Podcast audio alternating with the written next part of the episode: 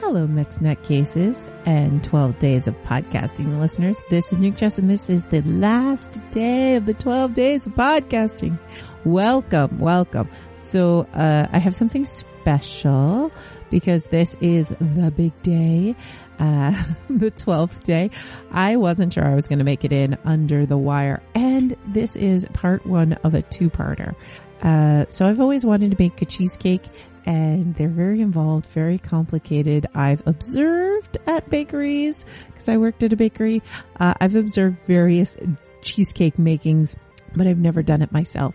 Well, I decided let's try it out and I got all the ingredients for a nice creamy ricotta cheesecake and then I realized I just plumb do not have the time. But what I did was I opened up the Philadelphia cream cheese package and I, there are recipes right there. I was like, you know what? Let's just make that. And it's a, it's a lot of cheesecake to have, you know, just for a text kitchen. But I realized that it calls for three packages of Philadelphia cream cheese. And so that made it really easy to pare this down to a small cheesecake.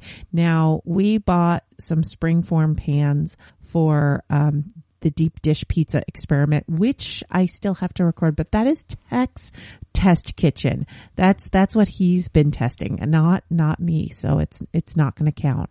Uh, and it costs the same to get a kit with lots of sizes as it did to just buy the big one. So I have a very small spring form and I said, I'll cut it down by a third and I'll make that. I didn't have any graham cracker, but I did have the Oreo gingerbread cookies. So I just took all the middles out. Felt so bad throwing out the middles. Um, and then I crushed those up and I made the crust from that. And then it was just like cream cheese, sugar. What else going? Oh, an egg.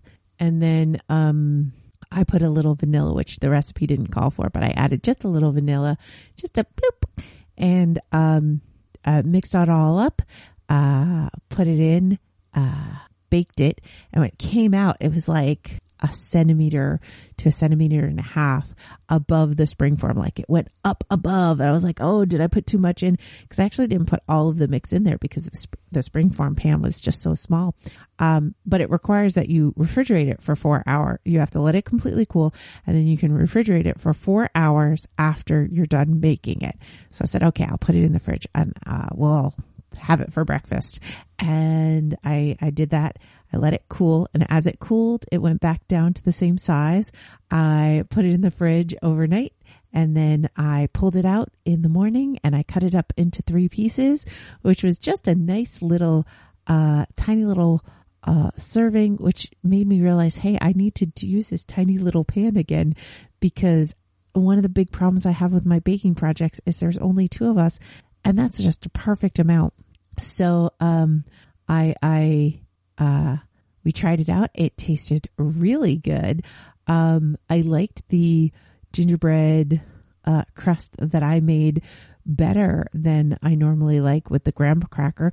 I do want to try, I've seen people do it with like almond flour to make the crust and that ends up being really good. So I do want to experiment with that at some point, but part two will be I have the sour cream, I have the ricotta, I have cream cheese. I'll probably have to buy more cream cheese for this, but my plan is to make that creamy Italian cheesecake and I will report back when I do that. But we're going to celebrate Gratefulness Day. We're going to celebrate the big holiday with some cheesecake I love cheesecake. And now that I know it's like super duper easy and I can make a little small portion, I will be doing this more often.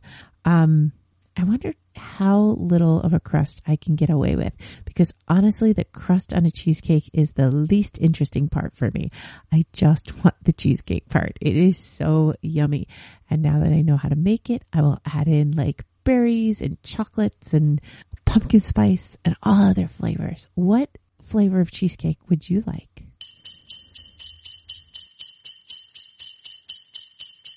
Nutty Bites is produced by Nimlas Studios under a Creative Commons Attribution No Commercial Non-Derivatives 3.0 International License.